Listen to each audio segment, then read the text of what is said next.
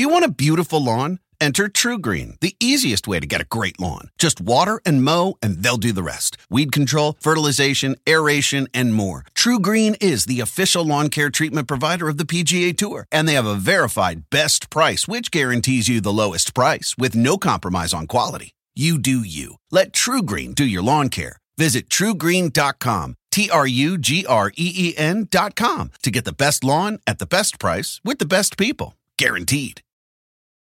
Whether you're a morning person or a bedtime procrastinator, everyone deserves a mattress that works for their style. And you'll find the best mattress for you at Ashley. The new Tempur-Adapt collection at Ashley brings you one of a kind body conforming technology, making every sleep tailored to be your best. The collection also features cool to the touch covers and motion absorption to help minimize sleep disruptions from partners, pets, or kids. Shop the all new Tempur-Adapt collection at Ashley in store or online at ashley.com. Ashley, for the love of home.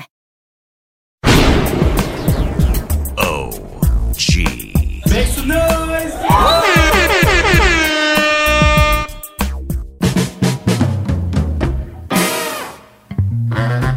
You doing, everyone? I am Russ Salzberg, and I want you all to get a load of this. I'll be talking with a New York schoolboy legend and college basketball pioneer. Plus, how do we fix the National Corrupt Athletic Association, better known to many of you as the NCAA? And speaking of fixing, what about Odell Beckham Jr.? What the hell did the Giants do with him?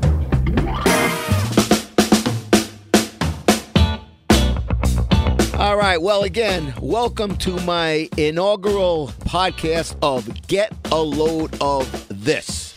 Many of you know me, yours truly, Russ Salzberg, as a guy who's made his bones in this city doing sports for the past 30 years, both at Channel 9 and Channel 5, and, you know, spent some seven years over on uh, WFAN doing a mor- morning show there with. Uh, the, it was the sweater and the schmoozer. But now I'm here and I'm really pumped up about doing this because it's not just going to be about sports. It's going to be about whatever.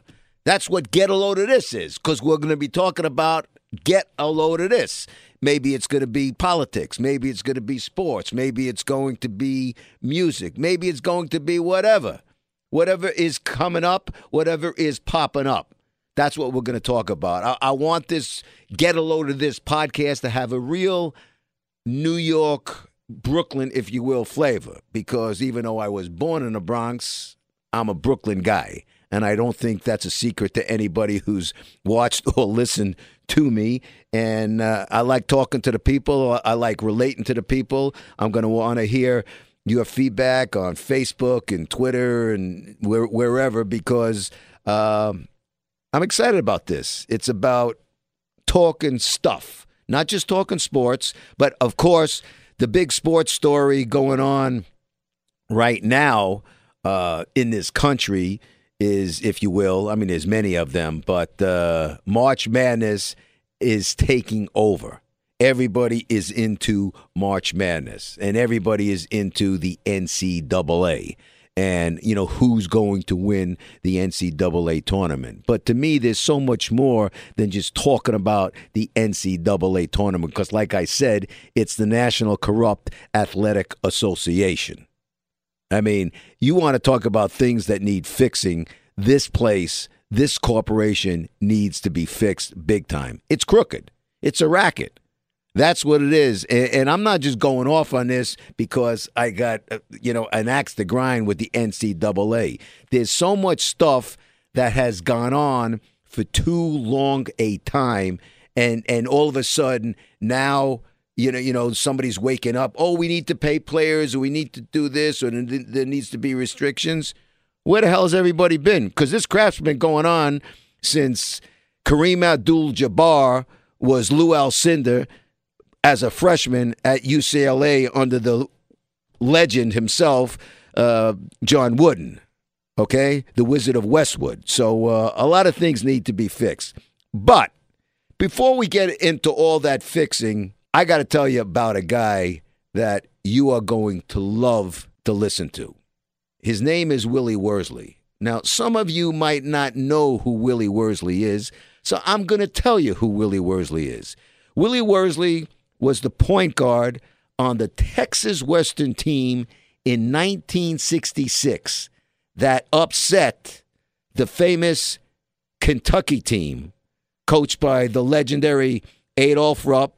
A guy by the name of Pat Riley was on that team. He was one, was one of the stars. That's right, the Pat Riley, who is the coach of your New York Knicks and, of course, the Lakers and the Heat. And, you know, he's involved with the Heat. But this point guard, Willie Worsley, is a product. He is a product of New York City. A legend. Five foot six, could tomahawk dunk a basketball.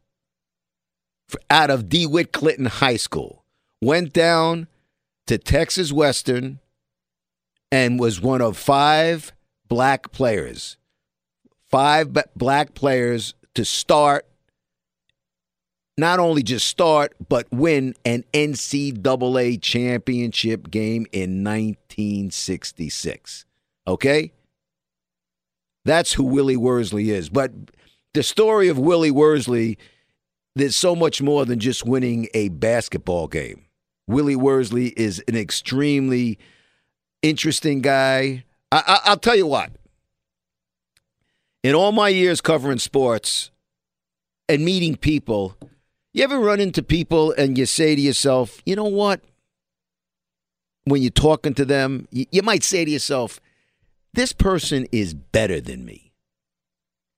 Just flat out better than me. He or she is a cut above. Well, you know what?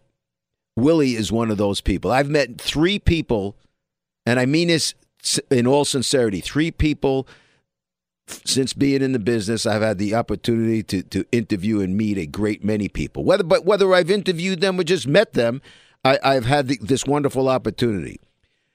Three of those people are Wellington Mara, the late great patriarch of the Giants, because he was just a very special individual.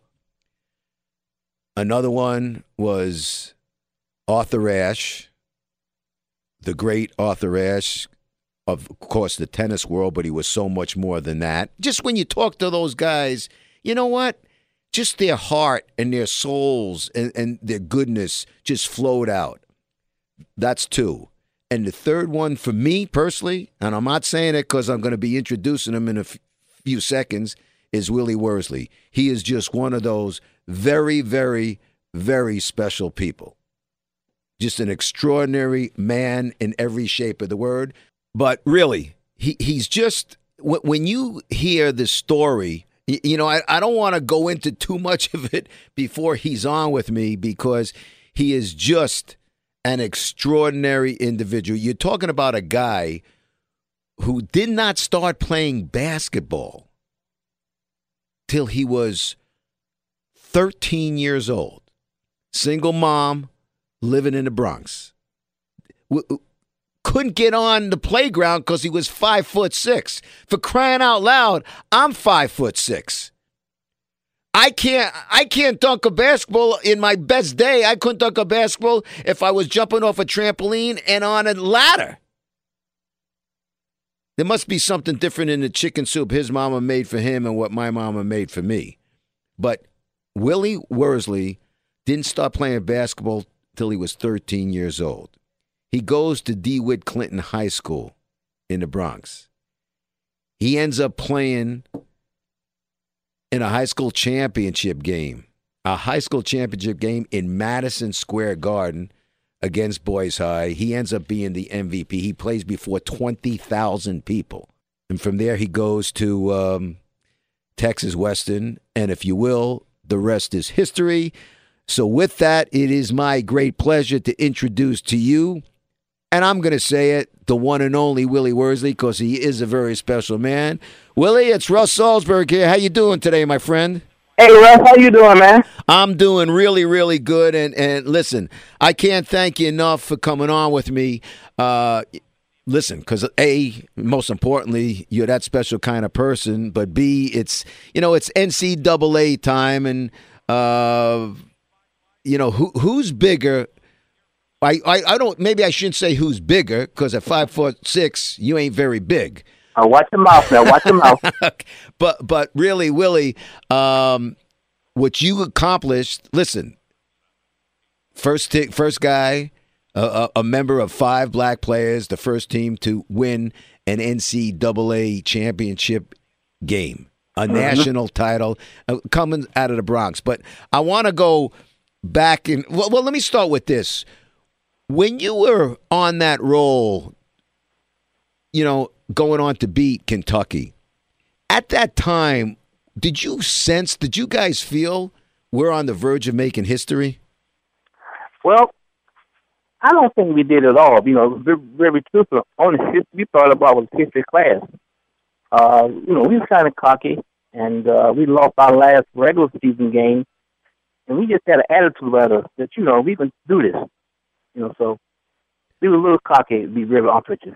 Well, you know, being cocky is one thing, but did you also sense, like, like were you just concentrating on winning a basketball game, or did you sense the historical value uh, that Coach Haskins, you know, was was about to do? I mean, you you guys were making history. Five African American players starting together in an NCAA championship game. It had never been done before.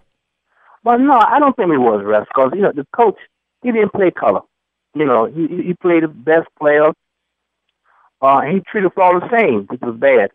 but uh, you know, we we felt that we have to go out there and play because we wasn't getting any respect being from the Southwest. And in those days, you know, it was on like 32 teams that got invited to the, to the tournament. So it's really, really important for us to go out and show our and tear.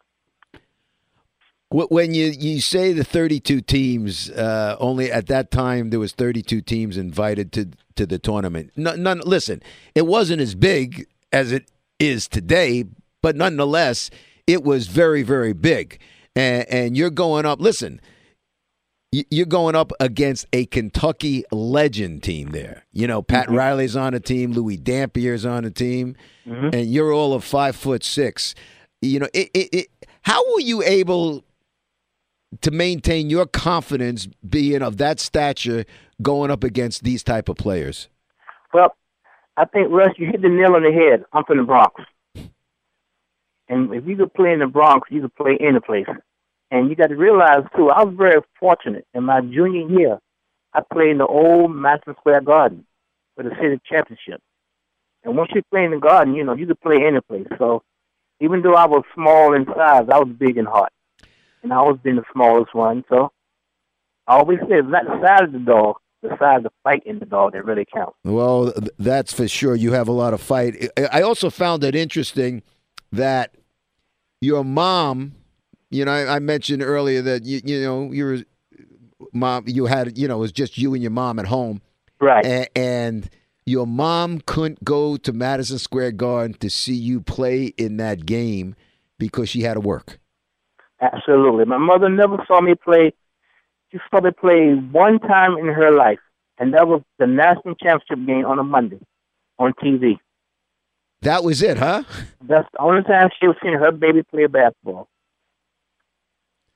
And I, f- correct me if I'm wrong. Mom was a little, I don't, nah, the, the word's not overprotective, but she was she was worried about you uh, playing amongst the big trees. Am I right?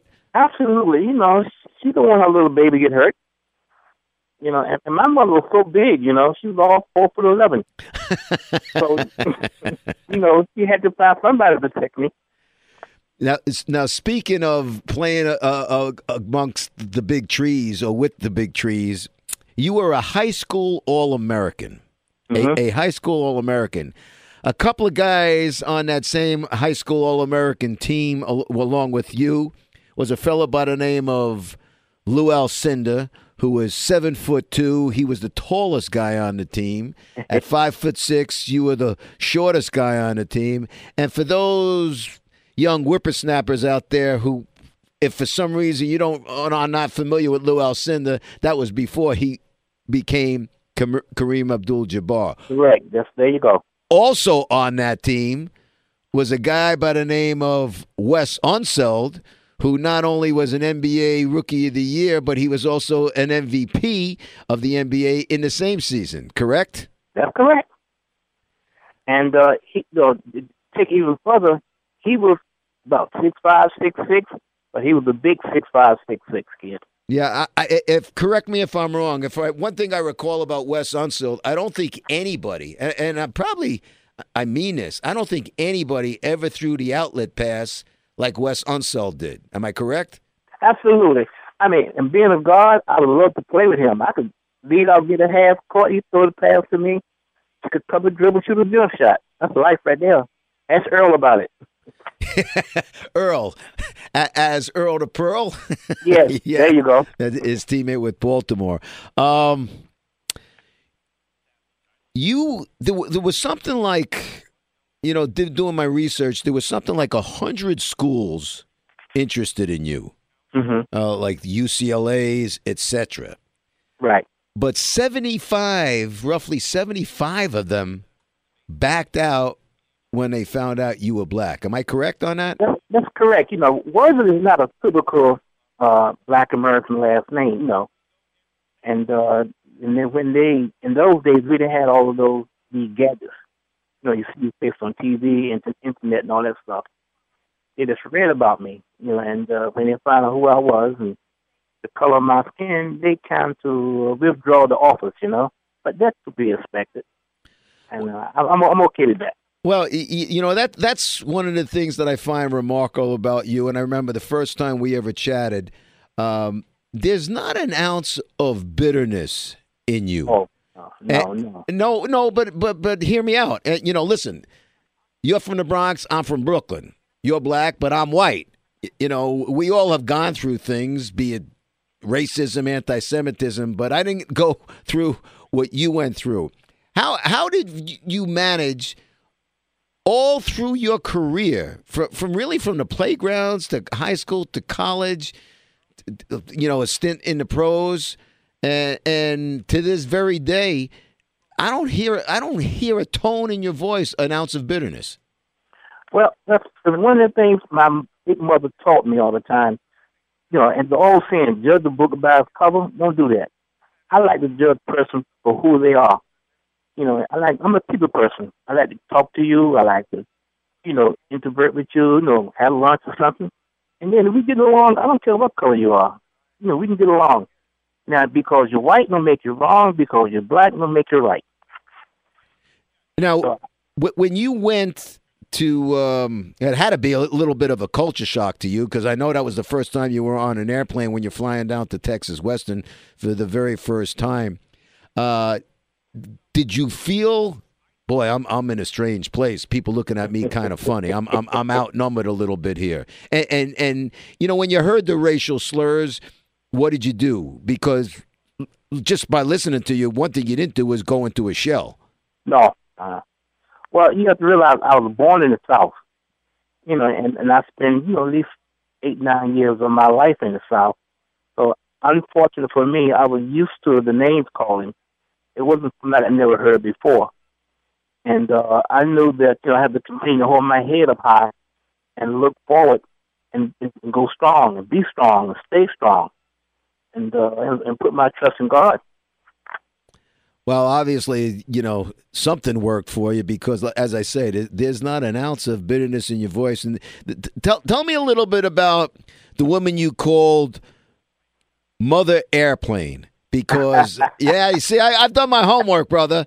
Uh, yeah, yeah, there you go. M- Mother Airplane on your flight. You're this little Willie Worsley going to Texas Western. I mean, you know, from El, El Paso, from from the Bronx to El Paso, you could have g- gone to Siberia for that matter. I mean, that's how far away you're going. Tell everybody about Mother Airplane sitting next to you on the airplane. Well, you know, it's it's, it's more than. Uh been that to it. Okay, first thing is that I never been on a plane. I don't know anything about checking my luggage in. I don't know anything about you know getting in line, put the tickets. I don't know anything at all. This little short lady, and I say short because she was shorter than me, and I'm a she was white. I don't know if she was Jewish, Italian, whatever it may be, but you know she walked me through the whole issue. And so we were on the plane, and uh, she had the window seat, and I had the aisle seat. Never been on a plane in my life. So she explained to me, huh, here's a stick of gum. As you're taking off, chew the gum because your ear's going to get popped up. and then she changed seats. She put me near the window seat so I could see the airplane taking off. And, uh, you know, this black young man is holding this white woman's hand. Thank God I didn't break it. Because, you know, as, as, you know, I would really been in trouble. If we was going up in the air, I was squeezing her hand. Right. She walked me through it. She went to El Paso. She was going to El Paso also. And for four years, every Sunday, she would come to campus and get me and my roommate, Willie Cager, and take us to her house and give us dinner. Is that that I didn't know? Is that right? See, see, yeah. Now l- let's go from that. You know, uh, fast forward to something like fifty years or you know thereabouts. You they had a special reunion. I don't know if it was 50 years because I know it was just two years ago that that that they had the 50th anniversary uh, of your big win uh, over Kentucky. But they had uh, in, in El Paso or at the school, they had a reunion of some sorts, and um, Mother Airplane, who had to be an elderly lady at the time, show, Yeah, shows well- up for that. Well, you know, she's in a wheelchair. Right. You know, and uh, she must be close to a 90. You know, you don't ask women her their age. And, uh, you know, we had this big old festival thing, and, you know, just when her grandson or son rolling in, and we'd watching, you know, Glory Road together. And, Oh. of course, you know, we, we, we sitting in, in the, you know, watching, you know, Glory Road. I'm sitting next to her, holding her hands again, crying like a little baby. She's crying. With all the TV cameras in front of us, you know, so that was very emotional for me and uh, you know she's always be my mother, and I'll always love her and have her in my heart until my dying day. Well, and y- you know what? I'm glad you mentioned it before I did. You know, for those of you who may not be familiar, or maybe you're not moviegoers, uh, you know, Glory Road was made.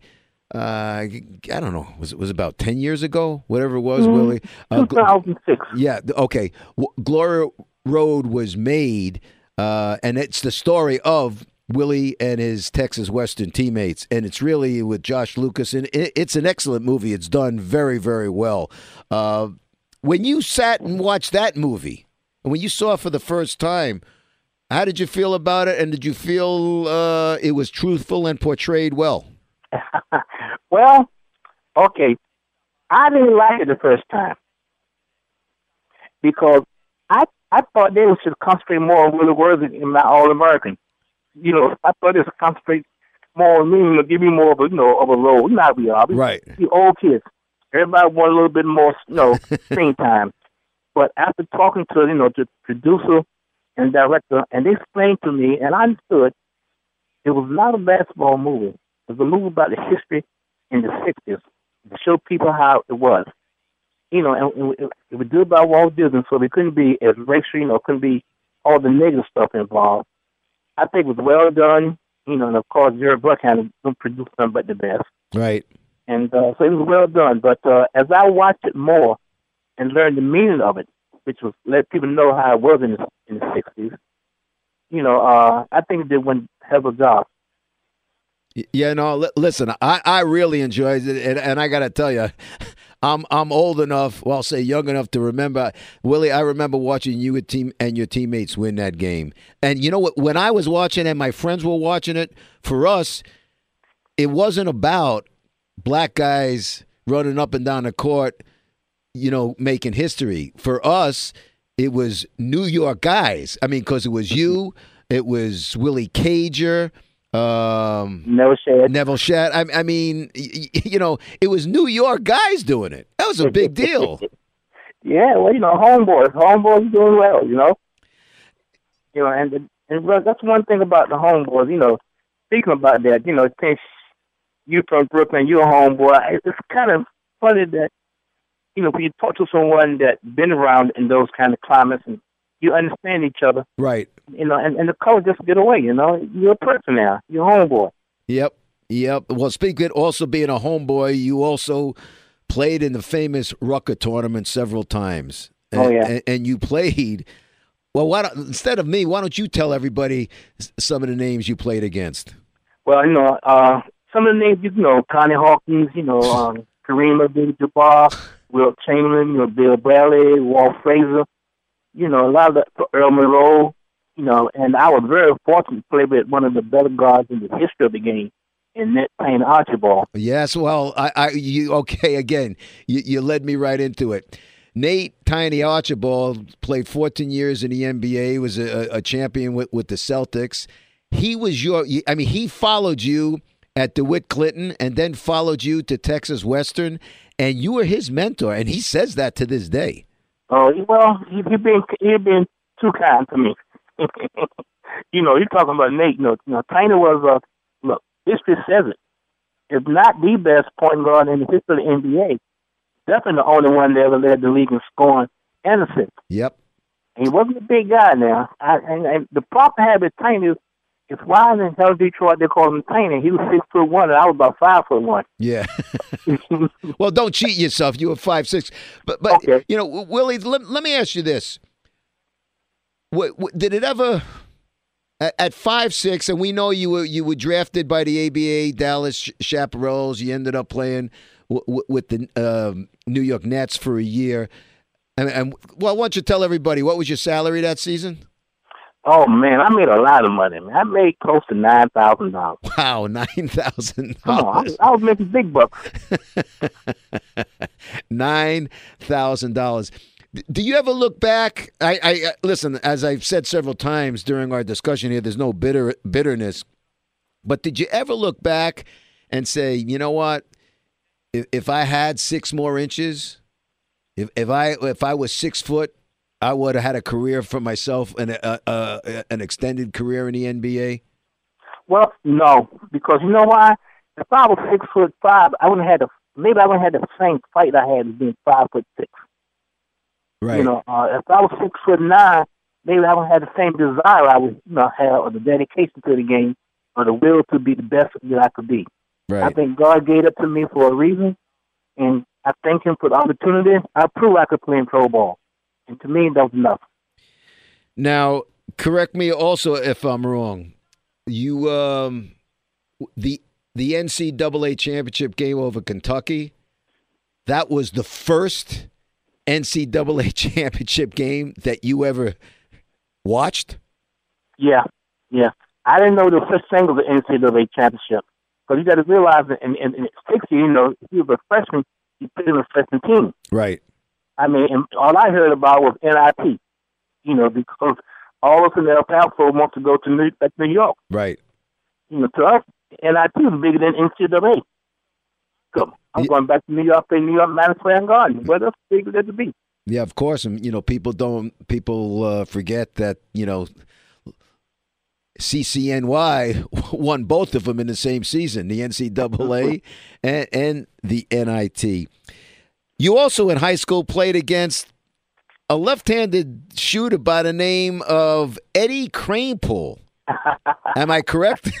Yeah, uh, Eddie was in the same league as in. You know, we in the same Bronx league. right. James Monroe High School.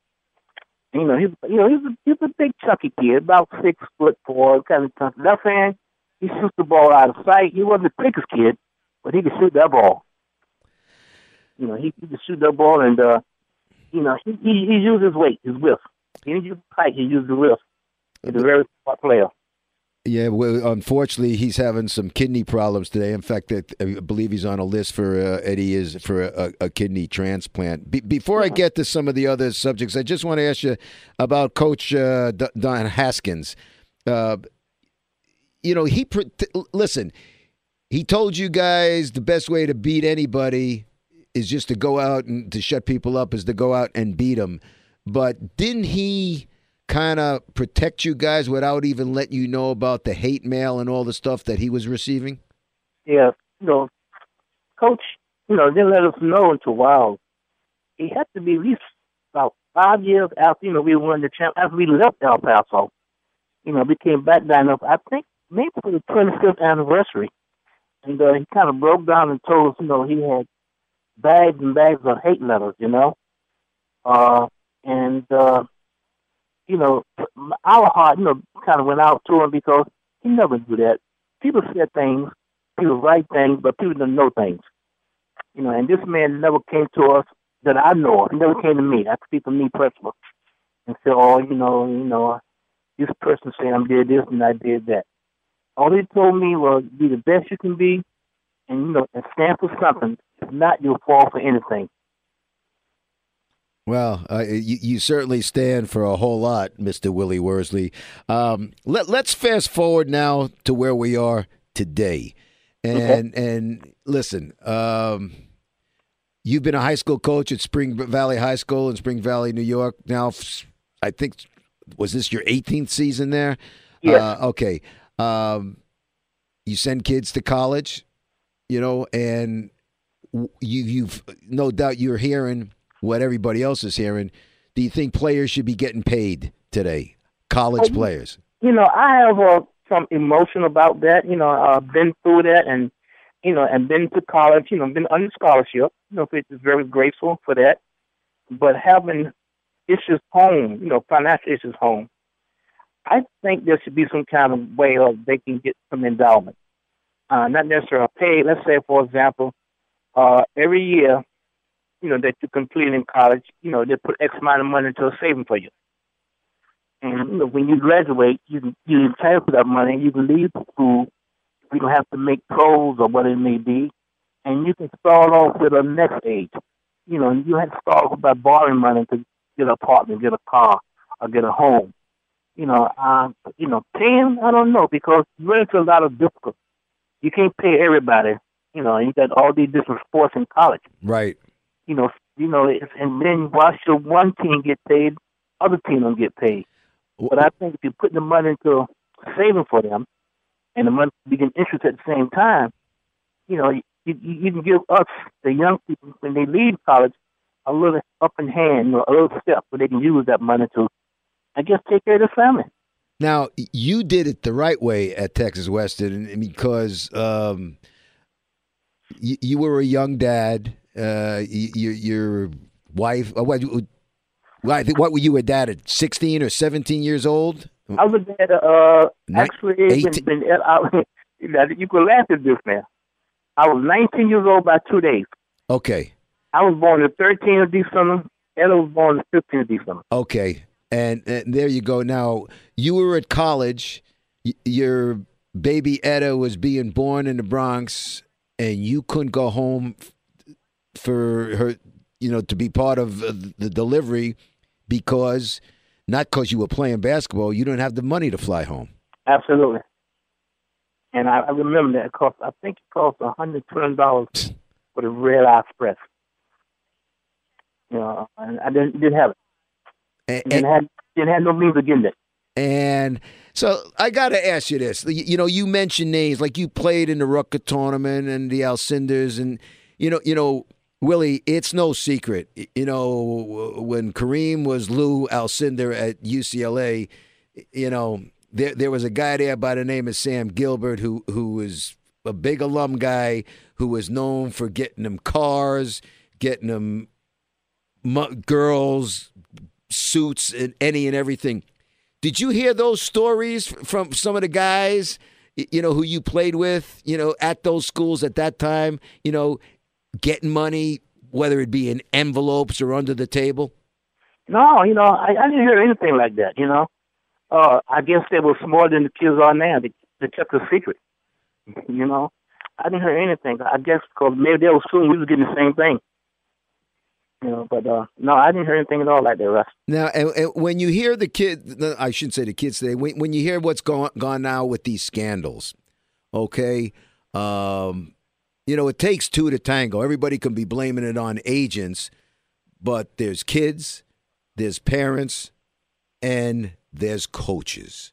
Mm-hmm. And when you hear these coaches and, and, you hear the stories and you, you know you know um, about guys not going to class and getting credit for class and and, and you know infractions and, and, and somebody taking their SATs or stuff like that. I mean, you know, sometimes people pass the buck. I know how you are with your kids in high school. I mean, right. it's a smaller world, but isn't it up to the coach to be looking out for the damn kid? Well, I think more so in college than in high school, because in college, you know, your parents are trusting you with their, you know, private possession, their child. You know, and the parents is not there around. In high school, it should be over a team collect. You know, the parents, you know, the coach and the administration, everybody should be invested. But in college, you know, the coach is the the parent right then and there. Right. And plus, in college, they have like four or five assistants. You know, I mean, they have a, they have a staff.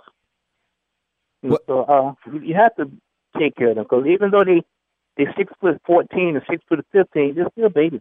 I, I, you know what? I say that all the time. I say that when, when, when you, you see in football, you get some of these guys, uh, 6'4", 320 pounds, but, but they're still 20, 20, 21. They're still babies. You're you're hundred percent right on that. We, we we concur. And finally, let let me wrap this up, uh, Willie Worsley, with you know you and your teammates from Texas Western all get inducted into the Naismith Hall of Fame. hmm What'd that mean to you? Well, to take a word out of Dr. King's speech, I'm in the mountaintop of basketball. That is the mountaintop of basketball. You know, that's the White House of basketball. That is the highest you could go, the highest honor you can receive to be inducted to the Naismith Hall of Fame for your particular sport.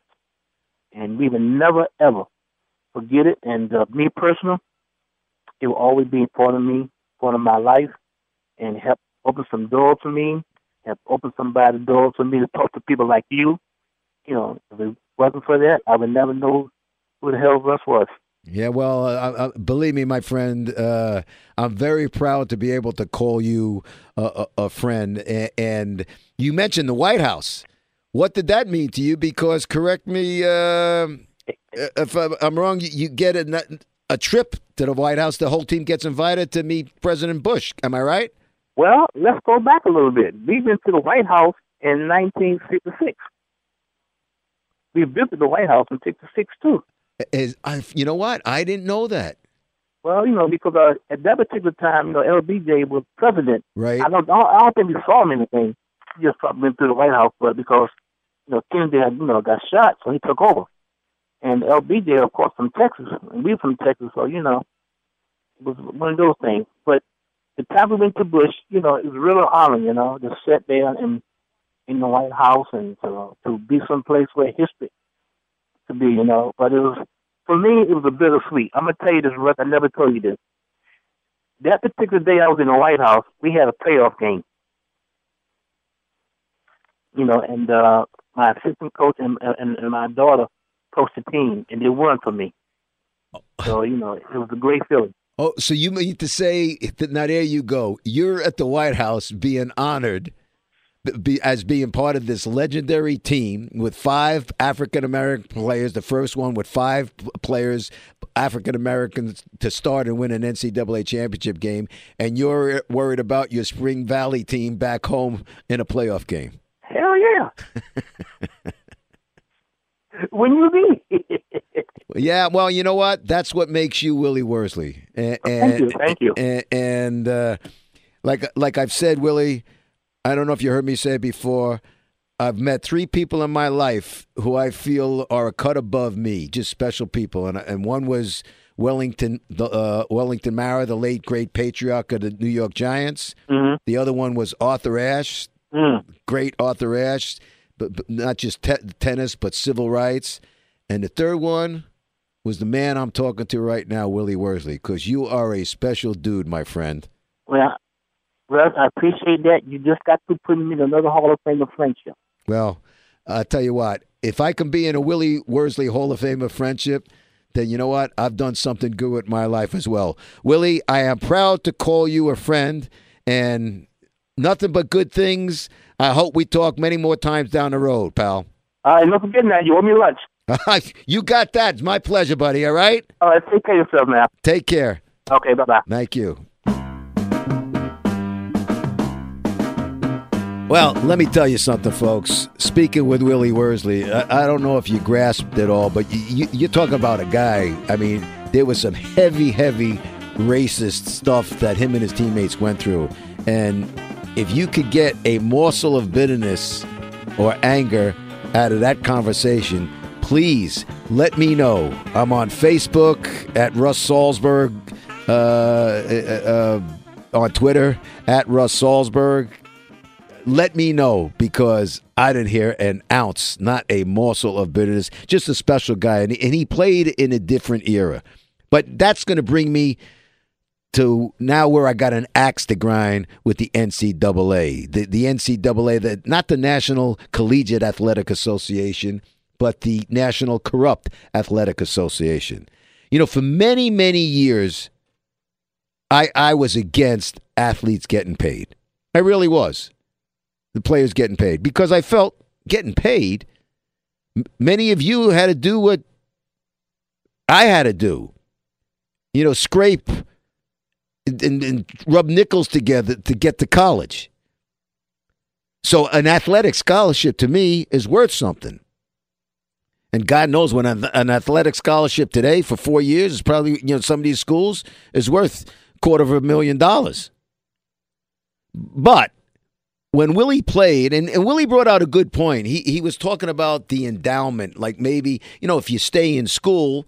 See, that's that's how Willie thinks. If you stay in school, well, that's a, a, an enticement to stay in school. Because if you stay in school, we'll put X amount of dollars in an account for you, and another year and another year. So when you leave, you have money there for you. Because remember, not everybody is going to be a pro, even though everybody thinks they're going to be. If you take the top 25 teams in the country, I'll bet you not the starting five, but I'll bet you the first eight players on each team think they're going to be pros. Just doesn't work that way. They can think that, it doesn't work that way. But having said all that, you know, I mean, when when, when Willie was playing, I think his coach, you know, at, at, when when he went to the pros, he made nine thousand dollars. I think maybe his coach, uh, Don Haskins, I'm sure he wasn't making twenty thousand dollars back then.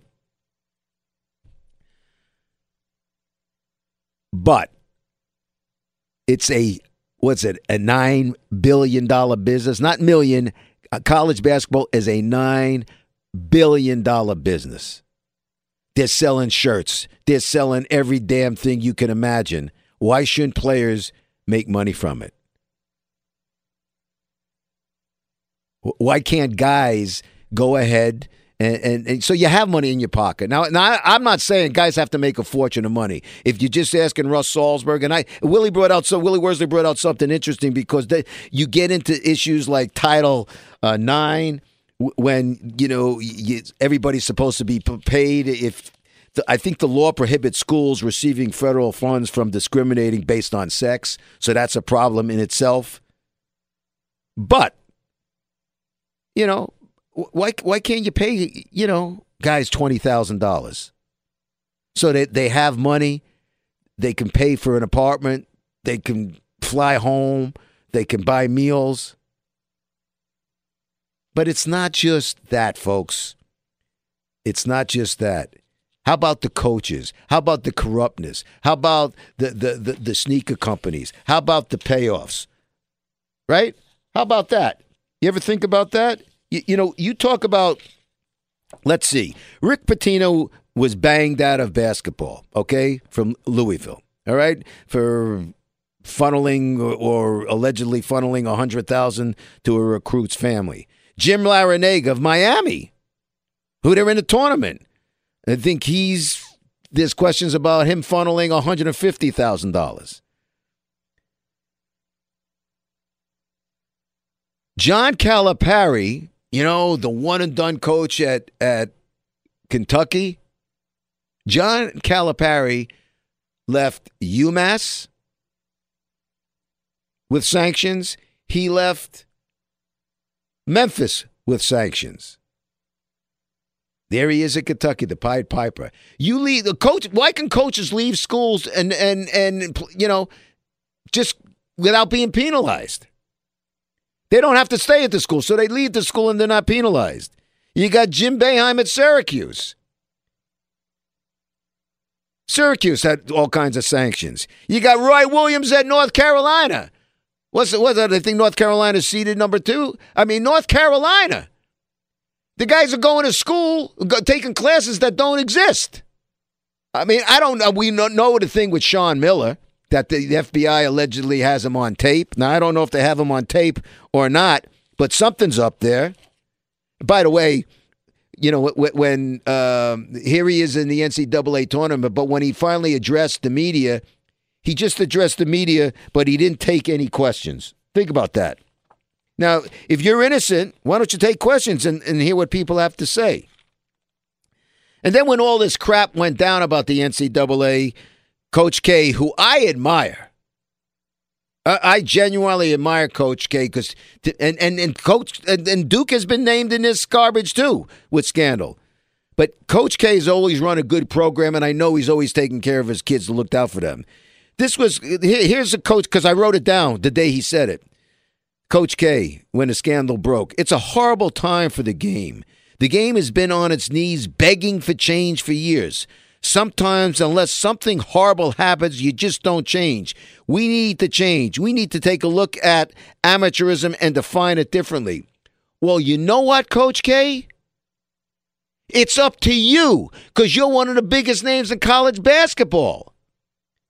And it's up to you, I hate to say this, to go after your friends who aren't, aren't doing it the right way. Dick Vitale, who I love. He's an entertaining guy.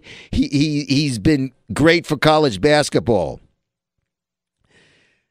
Dick Vitale, when this crap broke on Sean Miller, the Arizona coach, you know, on tape, allegedly on tape by the FBI for looking to get $100,000 to his star player, DeAndre Ayton. Okay? This was a quote from Dick Vitale on Twitter. Sean Miller can't get his cash under his contract, but he can't. No, Sean, correct me. Let me correct myself. Sean Miller can get his cash under his contract, but you can't buy a reputation. You earn it. You must look in the mirror. And I guarantee you, he, meaning Miller, doesn't like what he sees. I am so surprised as I was a big Sean Miller believer. Well, you know what? That sounds all noble by Dick Vitale. And I'm telling you, I like Dick Vitale. But I didn't hear Dick Vitale saying anything about Rick Pitino not luck, liking what he sees looking in the mirror. I never heard him say anything about John Calipari not liking what he sees in the mirror when uh, he had his sanctions at UMass and and um, Memphis. I'm not hearing anything about Jim Boeheim. Vitale saying, "I don't like. He can't like what he's looking in his mirror. His school has sanctions." Or or um, Roy Williams. You know what is it saying? You got to crap or get off the pot. You know what I'm saying? So it's time all these coaches stop the charade because all this bula bula and the NCAA tournament's on and everybody's cheering is all excited about it. Do me a favor, stop being so excited. All right? Because you need some fixing to do. It doesn't matter who wins the NCAA championship. And finally, I'm going to switch gears now and go from the hard court to the gridiron. Okay? What the hell do we do? Everybody's been asking me. What what are you going to do with Giants going to do with Odell Beckham Jr.? You know, there he is the, the, in a hotel room. Does he have a blunt in his hand? Was that coke on, on, on a credit card of some girl in a hotel room? Here's what I say. I say this kid. I've interviewed him. I've sat down with him. I know him very well. He's not a dumb kid. In fact, to the contrary, he's bright. He cares passionately about being a player. And um, his teammates love him. Nobody works harder on the Giants than him. But when I heard this latest thing, I wanted to shake him. But it's part of the young generation. When people say, I, I was reading, oh, they ought to think about trade him. Let me tell you something. You don't just jump to conclusions and trade not arguably, he is one of the best players in the NFL. You don't just say you're going to trade an enormous talent. I think Odell Beckham Jr.'s biggest problem, his very, very biggest problem, is that he needs to stop being caught up in the celebrity life. Because you don't have the celebrity life And I tell this to all these players you don't have the celebrity life without your sport. Michael Jordan was not a celebrity without basketball. Okay? LeBron James is not a celebrity without basketball. They'd be the first guys to tell you that. Pick who you want. Charles Barkley. Charles Barkley, he knows. He, he says what basketball has meant to him. Odell, you're a football player first. Somebody has to get through, whether it's his advisors. I know his mom's involved in, in his advisory group. Or the Giant, Giants got to sit him down and say, listen, you got a chance to make a whole lot of money. We want to be prepared to pay you a whole lot of money. But you got to show us that you're manning up. But for those of you people who just want to discard Odell Beckham Jr., no. You know, listen, he hasn't been caught doing drugs. He hasn't been involved in domestic violence. He's been stupid. He's done some dumb things. He's not a stupid guy. That's what pisses me off. He's not a stupid guy. If you're a lughead, well, then you're a lughead. He's not that. He just got to wise up. But anyway, folks, this has been a treat. I thank you all for being part of my inaugural Get a Load of This. It's been a lot of fun for me. I hope it's been for you. Sometimes we're going to be talking sports. Sometimes we're going to be having interviews. Sometimes I'm going to be sounding off. And then I'm going to want your thoughts. So please look me up on uh, at Russ Salzberg on Twitter. Let me know what you think of today. Uh, hook me up on, on Facebook. You can also check out my own website at russsalzberg.com. Uh, uh, but it's been great. I want to thank guy who's producing for me today, Mike Coscarelli. I want to thank uh, the program director at here at 77 WABC, Craig Schwab. Uh, want to thank the OG Podcast Network.com. And don't forget, that's where you're going to find this. So you you want to mark that down. It's the OG Podcast Network.com. This has been fun for me. It's the first get a load of this. And you're gonna be, we're gonna be talking about get a load of this, get a load of that, get a load of a lot of stuff. But until next time, as I always used to say on the air, I'm Russ Salzberg, and it is bye bye, so long, farewell.